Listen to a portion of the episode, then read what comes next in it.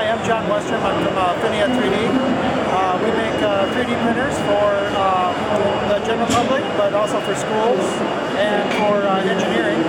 Um, and you can make parts like this that uh, are fully functioning once it's off the printer. Uh, the printer itself uses A B S plastic. It will uh, take this filament, melt it at two hundred sixty degrees Celsius, lay it layer by layer as thin as one hundred fifty microns, or six thousandths of an inch, and accurately place it layer on top of uh, layer to make a fully three D object.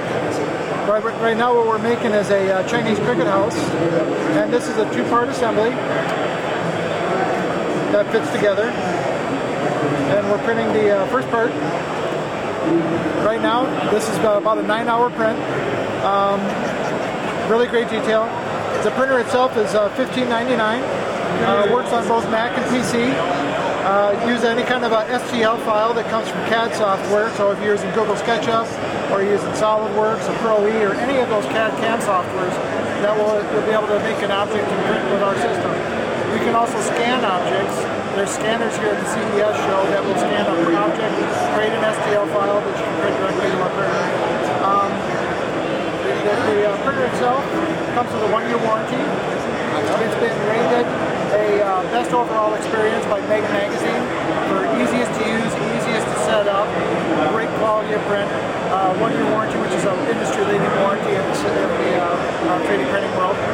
Um, places you can find and buy this from for Affinia is at uh, Radio Shack, BestBuy dot com, Walmart dot com, uh, Staples Canada, C D W, Tiger Direct, also from our own website, uh, Newegg. Uh, those are some of the places. So we see a lot of growth, and you can see here at the show there's going to be a lot of C E S, uh, three D printing people that are showing their equipment.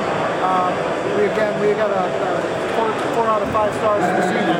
Really great product. Did you say the price point is around fifteen hundred dollars? fifteen ninety-nine, yes. Yep. So do you expect the price point to come down even further?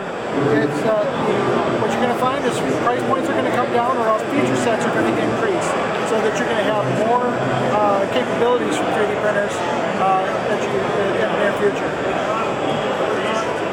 So the object size is limited about the, the size of what I'm looking at here? Yep, it's a five inches cube, so five by five by five, and this gives a, a fairly good representation of the maximum size capacity that you have. And this gives you an idea of some of the really fine resolution we can do with an object.